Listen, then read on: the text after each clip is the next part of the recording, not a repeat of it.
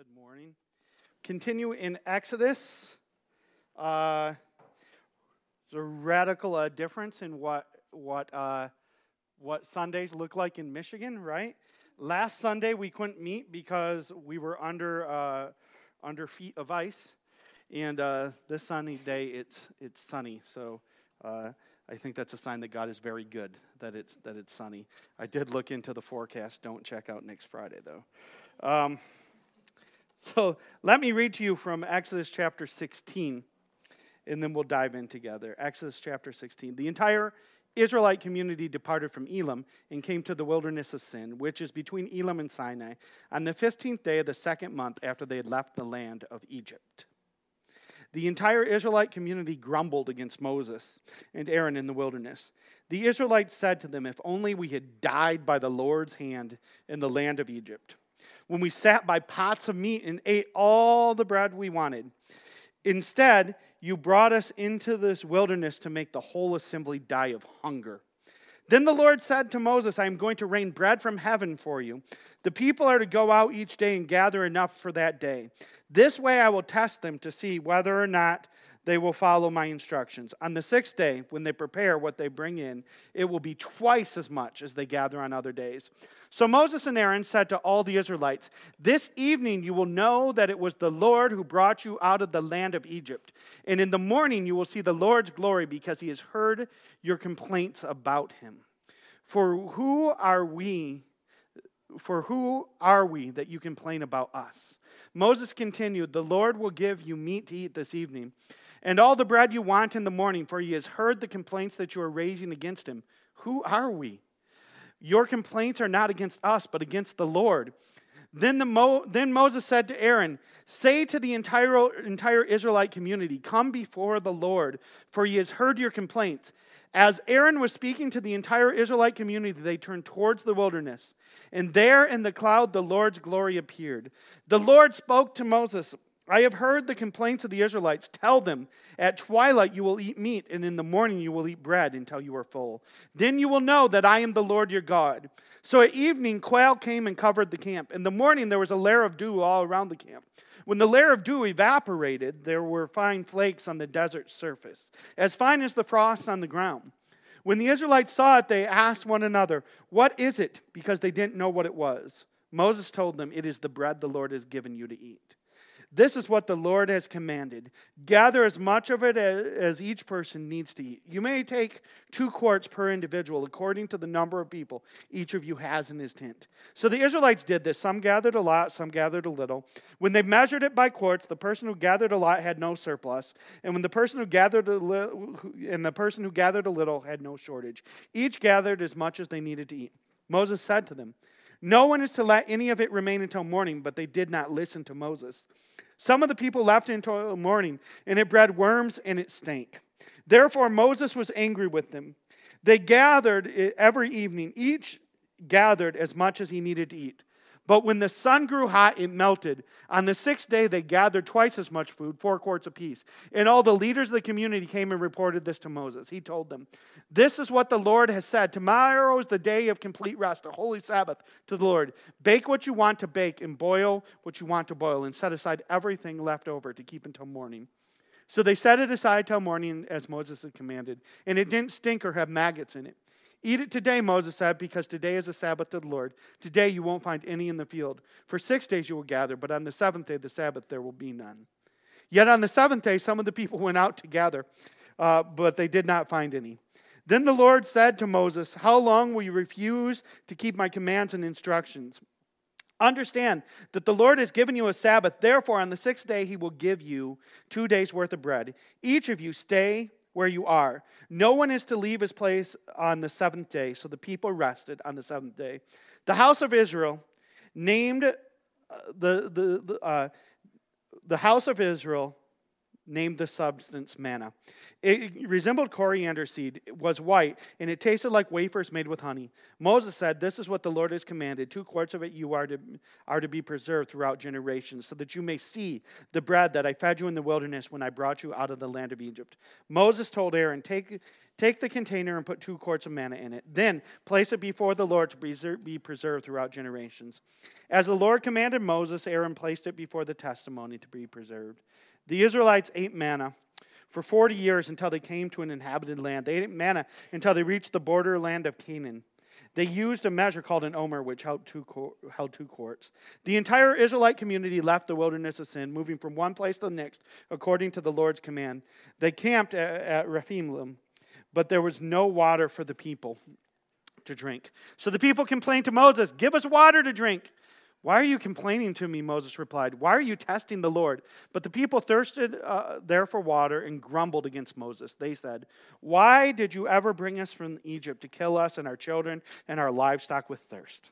Then Moses cried out to the Lord, What should I do with these people? In a little while they will stone me. The Lord answered Moses, Go ahead of the people and take some of the elders with, of Israel with you. Take the staff you struck the Nile with in your hand and go. I'm going to stand there in front of you at the rock of Horeb. When you hit the rock, water will come out of it, and the people will drink. Moses did this in the sight of the elders of Israel. He named the place Massah and Merib because the Israelites complained and because they tested the Lord, saying, Is the Lord among us or not? So, long passage, uh, long passage, long, long kind of story.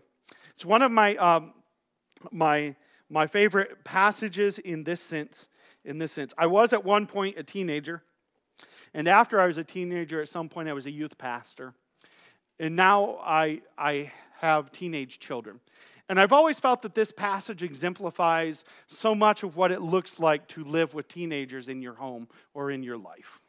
Here's what happens God, in His goodness, God, in His goodness, takes care of the children of Israel. He takes them out of slavery leads them in, in, into uh, uh, across the Red Sea on, on dry land. He keeps them from being oppressed. Remember, they've been oppressed for years and years and years and years by, by the Pharaoh. He keeps them from being oppressed. He keeps them from, from, from, from having to work backbreaking work each day. He keeps them from all of this, takes them out of that land of oppression, brings them into freedom, allows them to cross the Red Sea on, on dry land, brings them out, provides for them, does all of that.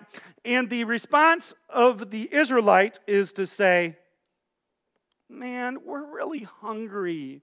When are we going to eat? Now, there's, there's two things here. I mean, one, the specific request is very teenagerness. Uh, uh, I hear this all the time from, from my children. When are we going to eat? Or alternatively, what are we going to eat? What are we eating? What are we having for dinner? What's for dinner? It's also just even in, not in the specific request, it is in my mind very teenagery. And, and by extension, by the way, in this example, I will soon make clear that we're all teenagers, right? But it is very teenager, I think, to be set free from something, to be given something, to, to be gifted something wonderful, and your response to that, that gifting is, is to complain. So, the Israelite, in this case, the entire Israelite community departs from Elim, comes to the wilderness of Sin, which is between Elim and Sinai, on the 15th day of the second month after they had left Egypt. So they've been in oppression for years. They, they, they, they've been slaves for, for years. They've watched how Pharaoh has mistreated them for years and years and years and years and years, generations, really. Uh, they're, they're set free.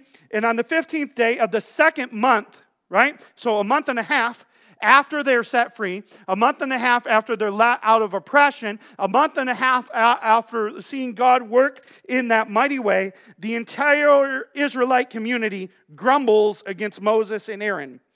Uh, the Israelites said to them, If only we had died uh, by the Lord's hand in the land of Egypt when we sat by pots of meat and ate all the bread we wanted. It is very much, uh, and you may hear it however you want. I hear it very much in, in, in, sort of in sort of an eternal teenage voice. It is very much a month and a half after being set free from, from a maniacal madman who wanted to oppress you, make you work work day after day after day after day after day, back breaking slavery to be set free, set into into into freedom, to be a month and a half into your freedom and begin to grumble because the food's not good. right? And so we do have this problem in our house from, from time to time. We have this, this, this debate. It is an eternal debate in, in, in, the, in the Drake home. I like food. That is not shocking to any of you, right? I mean, just visually speaking, that has to be a fact. This is not a pituitary problem, right? I like food. I like, I like food. I like specific foods. I don't like uh, specific foods. We've been through that uh, a million times. You all know which side of that that I'm on. But sometimes I, being, uh, being the lead teenager of the home, uh, in the same way, I say, What are we having to eat? Or I'll get a call from, uh, from Libby and say, uh, We're in a hurry. we don't have much time. The boys have a game. What if we just do something simple like sandwiches? Now, there's two words I don't really care for in relationship to my dinner it's simple and sandwiches. Uh, the reason I don't care for them is because simple is, is, is, is, is simple. Uh, and, and secondly, sandwiches are a lunch food, right? And so by the way, uh, my dogmatism, I am aware of that my dogmatism about food is, indeed uh, dogmatism based only in my own emotional uh, world, not in facts. But we're going to play on my dogmatism this morning uh, to, to make the point that I'm like, ah, sandwiches. Like, what kind of sandwich? What are we talking when we say sandwich? Are we talking peanut butter? Because uh, like, I like peanut butter and jelly, but I eat that more as a dessert after I've eaten other food. It's sweet. Uh, do you mean sandwich where we take like two pieces of bread and put a little piece of meat in front of it? That's fine. Uh, sometimes, uh, sometimes I could pack a lunch that has a sandwich, bring it with me here to, to work, and, and if no one gives me a better offer about going out to eat, I might eat that. Uh, but what, what's that? And so, so I have a tendency to go, well, what about that? And then Libby will say, fine, well, what do you want? And then um, that's a dangerous question, by the way. Uh, I don't always like to answer that directly because I feel like my suggestions are not always appreciated on the level uh, or in the spirit in which they're given right? So, what do you want? Uh, all I want, guys, is something delicious, right? For every meal right? Because some people, like, there's someone out there, there who's skinny thinking, well, meals are utilitarian. I do not have that in me, right? Whatever, whoever you are as a person, I appreciate you, and I'm like, that is great. And I bet you it's a lot easier for you to stay skinny. If you view a meal as utilitarian, we eat to live. I eat to live, right? And that's a different pronunciation, right? Some people eat to live. I eat to live, right?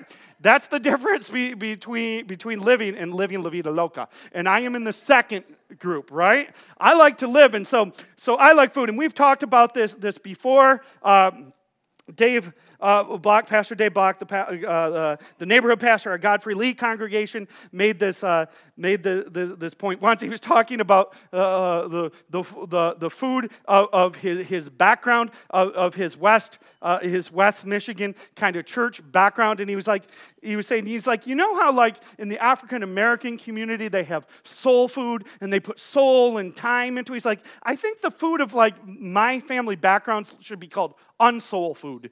Like it just, it's like, it's simple, it's boring. And I, I make all of that to say, again, I said it was the lead teenager. My point is, is that I want to mock these people for grumbling about food.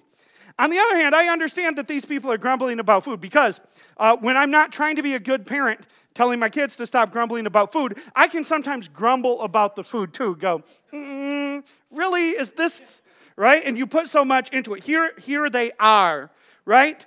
And but it's an interesting thing because the reality is, is, is that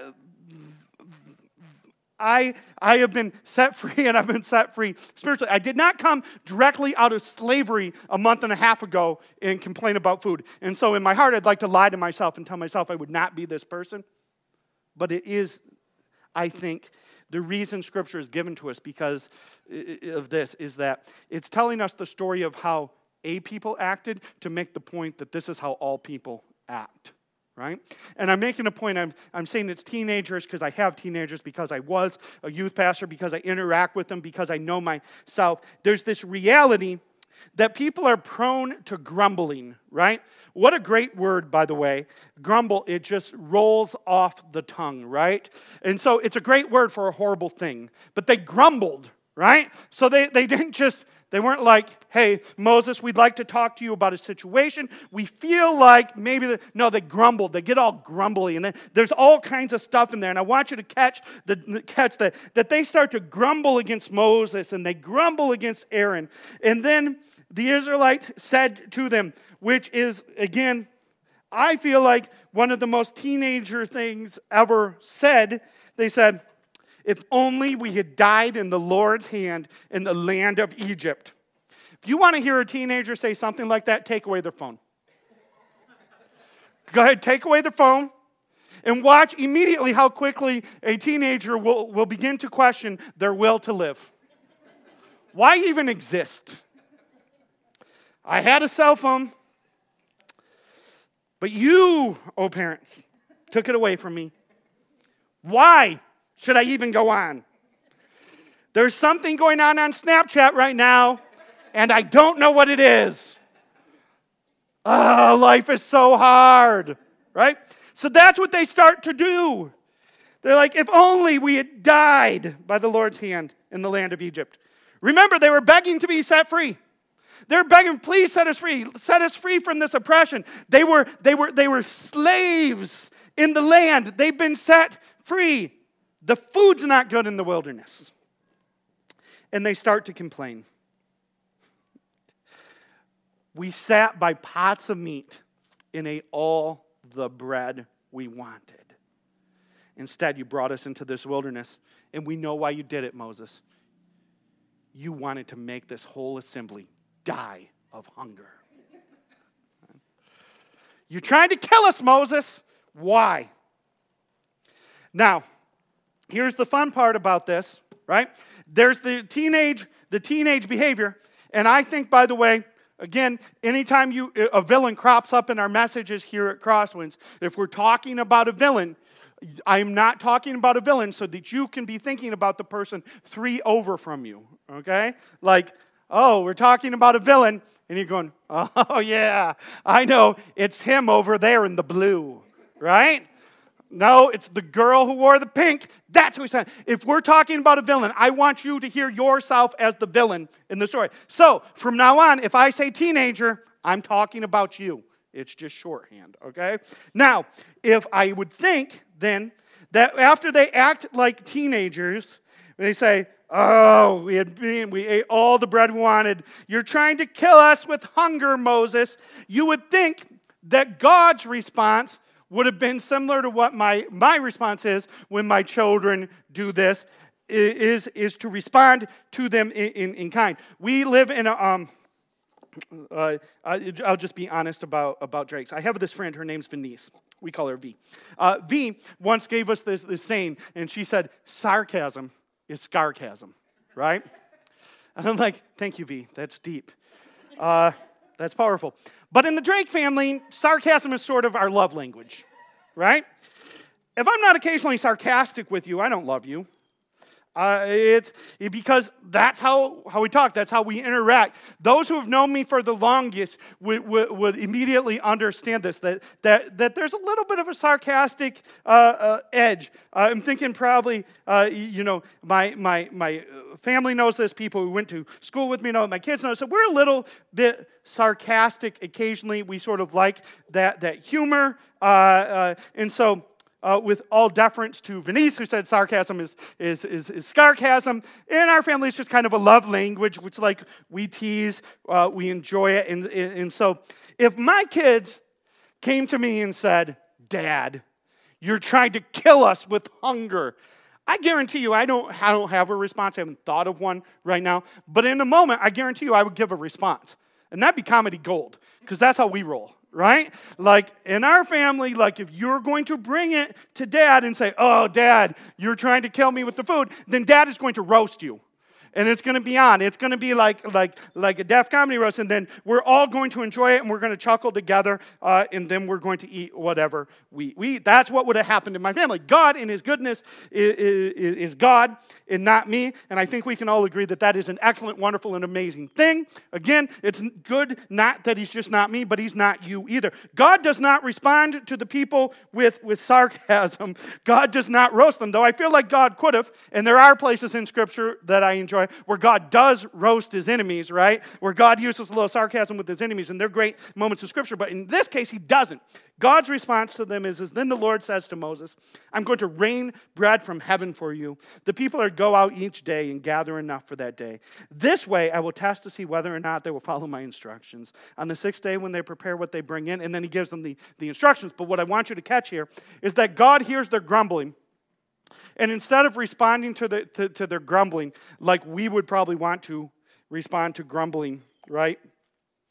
And, uh, and I mean, we might, let's take this a, a, a step further because I feel like we can deal with our own children's grumbling right? You deal with your own children's grumbling because you, you love them uh, and, and, because they're, you know, uh, you, you've raised them. You deal with your own children's grumbling. But here's, here, I would like you to imagine that you're babysitting and it's somebody else's child grumbling, right? I don't know if you all babysit, but occasionally you, most of us have watched kids and you have your own kids and you put up with them, right? But let's say the neighbor brings their kid down and goes, hey, can you watch my kid? And it, it never fails. Everybody, everybody in every neighborhood has, has a neighbor who has a kid they want to bring over and that kid's grumbly. It happens in every neighborhood. And if you don't have that, it's probably because your kid's the grumbly kid and some other pastor's talking about him in some other church this morning, right? So, so imagine that they're there and, and that kid just keeps grumbling and grumbling. I mean, my point is simply to say this is that grumbling, it can wear on us. It can wear on us. I mean, it's, it's imagine that you have taken you, your children and some of his friends uh, to, to a birthday party at, at Chuck E. Cheese, uh, and, and you've got them the, the, the, uh, the, the, the, buffet, and, and you've got them the, the, the different things, and you've got everything enjoyable in the party, and everybody's excited, and, and everybody has a great time, and you leave, and you ask if everybody enjoys it, and there's just that one kid who's like, uh, it was okay, but I wanted to do whatever one more time. You had to leave before they could do whatever. And they mumble and they grumble and they come against you. That is frustrating in a human sense. But it's interesting because we're fellow mumblers, right?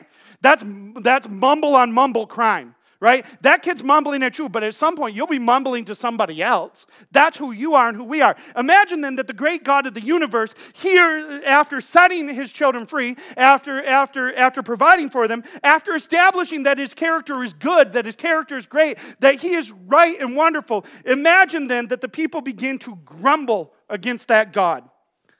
I feel like God would have a right to respond in any way he wants to in fact, I, I know and affirm that God would have a right to respond in any way He wants to. If you grumble at the God of the universe after He has set you free from slavery, you, you deserve what you get. Except for in this passage, what the Israelites get is not what they deserve. Because God's response is not, not to smite them, not to mock them, not to go after them. God doesn't do any of that. What does God do? He says, I'm going to rain bread from heaven for you. He gives them instructions. and So God's response to the grumbling of the people is he feeds them. And he gives them instructions, says, do this, do the, these things, carry out these instructions. I want you to carry out the, these instructions. They go ahead and they take the bread and they're eating the bread. They ignore the instructions. So at one point they have they have maggots and worms in there. He tells them, "I want you to collect it on these days. Don't collect it on that day." Somehow some of the people missed the instructions right? They weren't listening when Moses spoke the words of God that said, Six days gather, gather enough on the sixth day because there's not going to be anything on the seventh. They still go out there and they're looking around, they're going, Where's the manna? Where, where's, they're looking, it's not there, right? And it's still, God in his, his, his, goodness, He provides not only manna, He provides quail for them, He provides meat for them, He, he, he gives them food and their response to it is to ignore the instructions, ignore what he says, eat it, and then continue to complain. Even after they're all filled up, when they have the manna to eat, it's, it's enough. Right? It, it, it, what he gives them is sufficient. If they go out and grab a bunch and they go to fill it, it fills the two quarts and it's what they need. And if they go out and they, they, don't, they don't grab enough when they go to fill it, they fill it and it fills the two quarts. In other words, what God gives them is completely and fully sufficient for them. And they continue to basically ignore him, not follow what he says, ignore the instructions. And then in chapter 17, now, now that they've got, now that they've got their, um, their, their bread and their meat, they start to grumble for something else. The entire Israelite community left the wilderness of Sin, moving from one place to the next according to the Lord's command. They camped at Rephidim, but there was no water for the people to drink. So the people complained to Moses, Give us water to drink. And he says, Why are you complaining to me? Are you trying to test the Lord? But the people thirsted for water and grumbled against Moses. They said, Why did you ever bring us up from Egypt to kill us and our children and livestock with thirst? Why are you out to get us, God? Right? This is your fault, God. It's your fault that you brought us out of slavery. It's your fault that, that, that, that, you're leading us. It's your fault that you provided for us with the, with the meat and, and the bread. But now that's made us really thirsty, God, and this is your fault. Are you trying to kill us? It is an interesting thing to consider that the people who are continually and regularly provided for, the whole history of their nation is a history of the provision of God, that the people with the history of the provision of God would then turn around and make accusations against that very same God. Who are you, God? What are you trying to do? Are you trying to kill us with hunger? Then he, he feeds them. Now, are you trying to are you trying to kill us with thirst? It is an interesting thing to watch a people turn around, look directly into the face of the one who has rescued them, and make accusations to their rescuer. And yet, That is not just something that they did. That is not just something that teenagers do. That is, I am convinced, something that is endemic to the human heart, and it is something that you and I regularly. And if you are growing in grace, to the point where you do it less and less. I say that is amazing. And that is a that is that is a blessing to you. But if I am honest with myself, I know that when I read about a grumbler in scripture, I may be reading about a grumbler from the from the children of Israel in the Exodus, but it is talking about me. Do I not also grumble against God? Do I not also look into the gifts that He has given to me and say, Yeah, God, but what about this. The problem here, the heart of the problem is this is that God in his provision is revealing himself to be a good father. They don't know that and won't speak that language for a while. In fact, we get into the New Testament and Jesus is the first one to apply the term Abba Abba, Father, to, to, to, to, personalize and say that God's a Father. They're just kind of getting introduced. Remember, uh, remember that God has just revealed his name earlier in the book to Moses. I am. I'm the God who is there. He's revealing, now he's revealed his character in provision for them again and again and again. And yet, each time he reveals more and more of themselves, their response is, is, is, they may worship for a moment who God shows himself to be, but they will turn against the God who has rescued them shortly after and start to lob accusations. God, why didn't you do this? Yahweh, why didn't you do this? And so, here is my suggestion is that this appears where it does Immediately after the story of how God sets them free, immediately after the story about how God makes it so that they can cross the Red Sea on dry land, immediately after God brings them out of slavery, a month and a half later, they are complaining. Let it then be a reminder to us that if they were set free from the slavery to Pharaoh and complained, maybe it is written in Scripture to remind us that the Exodus, the, the story of the children of Israel being set free from the Pharaoh, from their slavery in the land, was a pretelling or a foretelling of the story of us being set free from our slavery to sin through the person of Jesus. And that the Exodus is a pretelling or a prefiguring of this reality that Christ was going to come and set all people free, not just from their slavery to an, to an oppressive overlord in a land, but set free from, from the overlord of sin, so that not that they might be physically safe in, in walk across the, the, the Red Sea on dry land,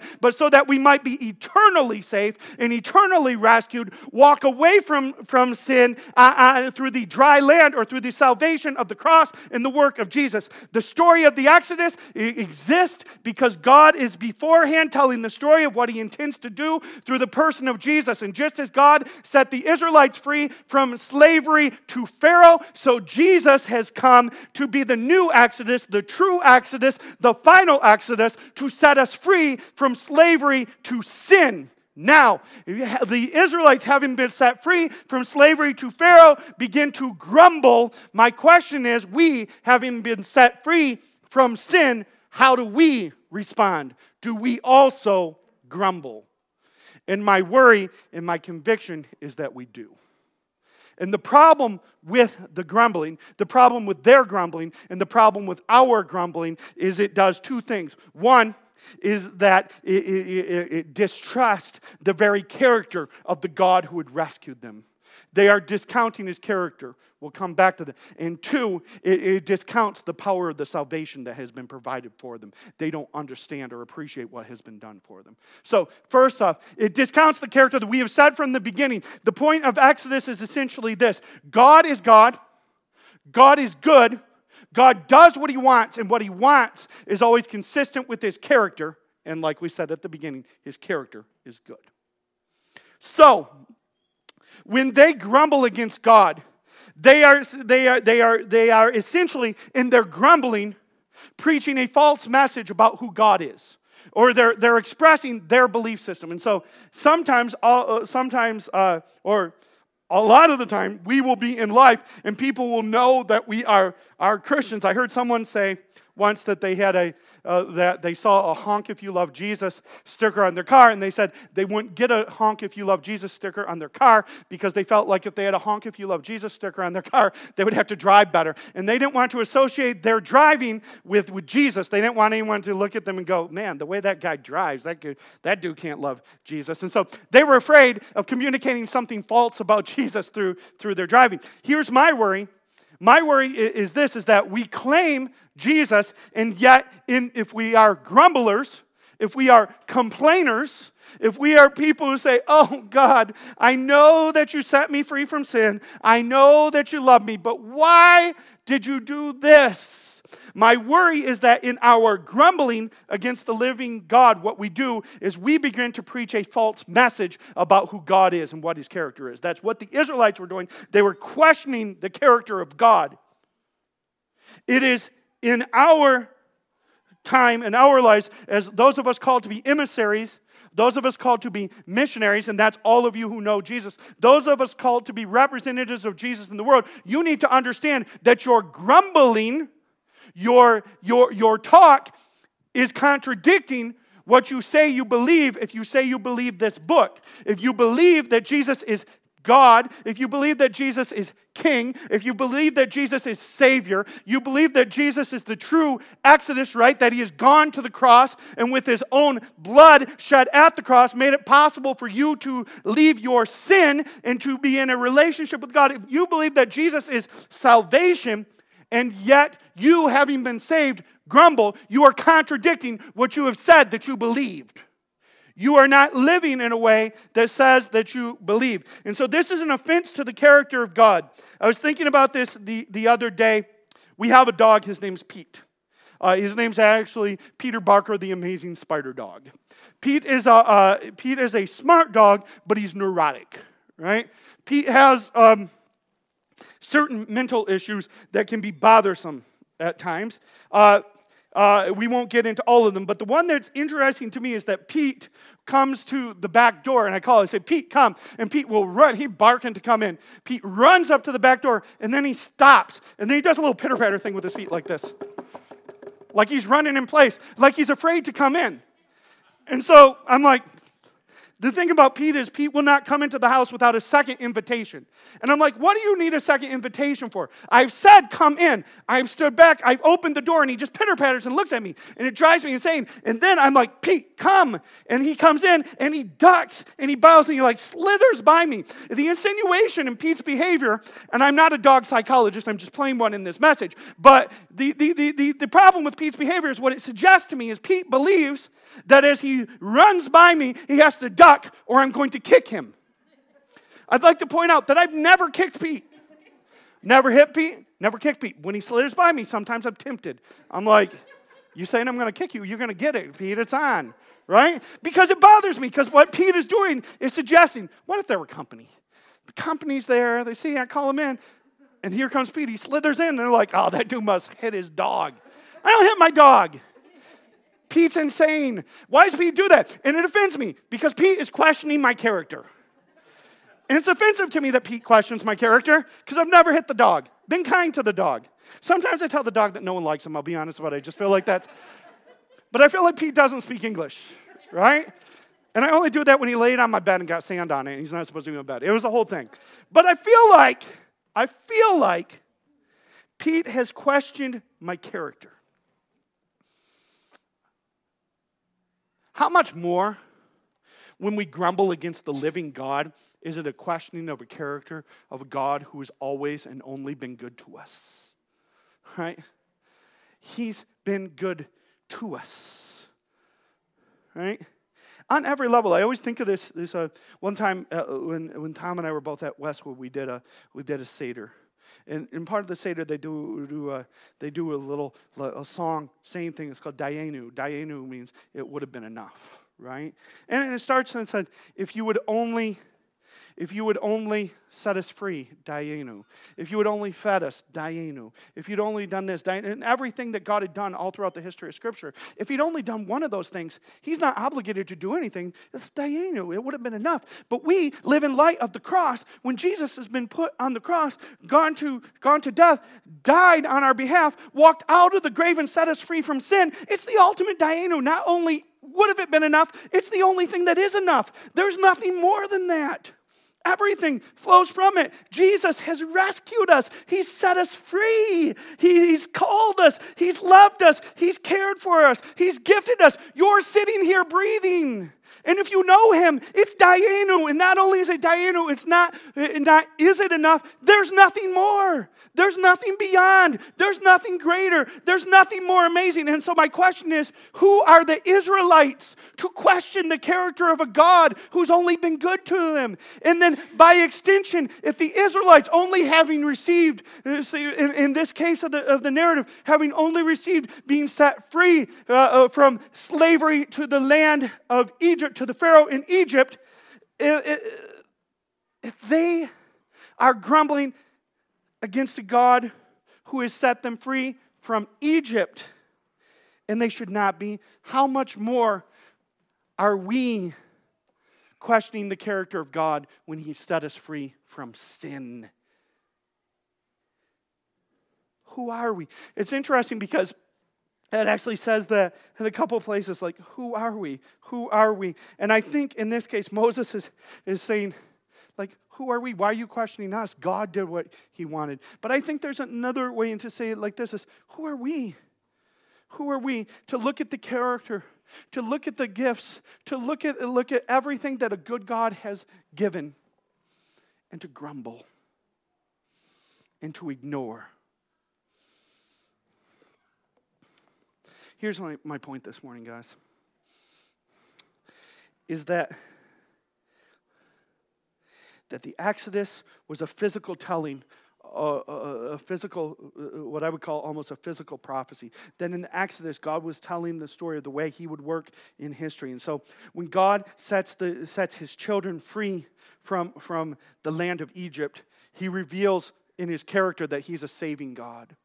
He reveals in his character that he's a God that does not want his children to be left in slavery. He reveals in his character that he's a God who makes a supernatural way for his children. He, he, he reveals that he's a God who, who is, is about to give us freedom. He reveals, as we've been saying from the beginning, that he is a God who is good. He reveals all of that in the, in the Exodus, but the Exodus prefigures and the Exodus takes on more meaning. And maybe the Exodus, all of the meaning is filled up in this reality that, that there is coming a time in history when God is not just going to set us free from the earthly powers of the Pharaoh, but He is sending His Son to set us free from all the powers in the universe that would set themselves up as enemies of what He has made us for and called us to. And so, God in the Exodus sets them free and brings them across on dry land. God in Jesus Christ sets us free from sin and brings us to, to Him on the dry land of the work of His own cross. He has set us free. And so the question for them is they having been set from the, free from the Pharaoh, they having been released from slavery, grumbled. And it questioned the character of a good God who would set them free. And yet, what I want you to hear is this, and we don't always hear this correctly because we have lived with significant uh, physical and political freedom. But I want you to hear this that to be set free from slavery to Pharaoh is a lesser miracle and a lesser act than to be set free from sin in the man, Jesus Christ. And so if they grumbled, we sometimes think, well, they actually walked across a sea on dry land. Yes, and the living God overcame hell on your behalf at the cost of his own blood. Slavery in the land of Egypt is one thing, slavery to sin is eternal death, and Jesus overcame that. To be set free from Pharaoh is one thing, to be set free from sin is the greatest work that God has ever performed. So then, all I'm saying to you is this is that as they grumbled against God, I would ask you this Do you grumble against God who has set you free? They grumbled, Feed us, feed us. They grumbled, Give us more. And they sinned when they grumbled. You, if you know Jesus, have been set free from far more than they have been set free from. And my question is in your behavior, in your talk, in your approach, in, in your listening, in your interactions with, with your Savior, Jesus Christ, are you living in a way that contradicts what you say you believe about His character? Are you grumbling against the living God? It ought not be. Pray with me.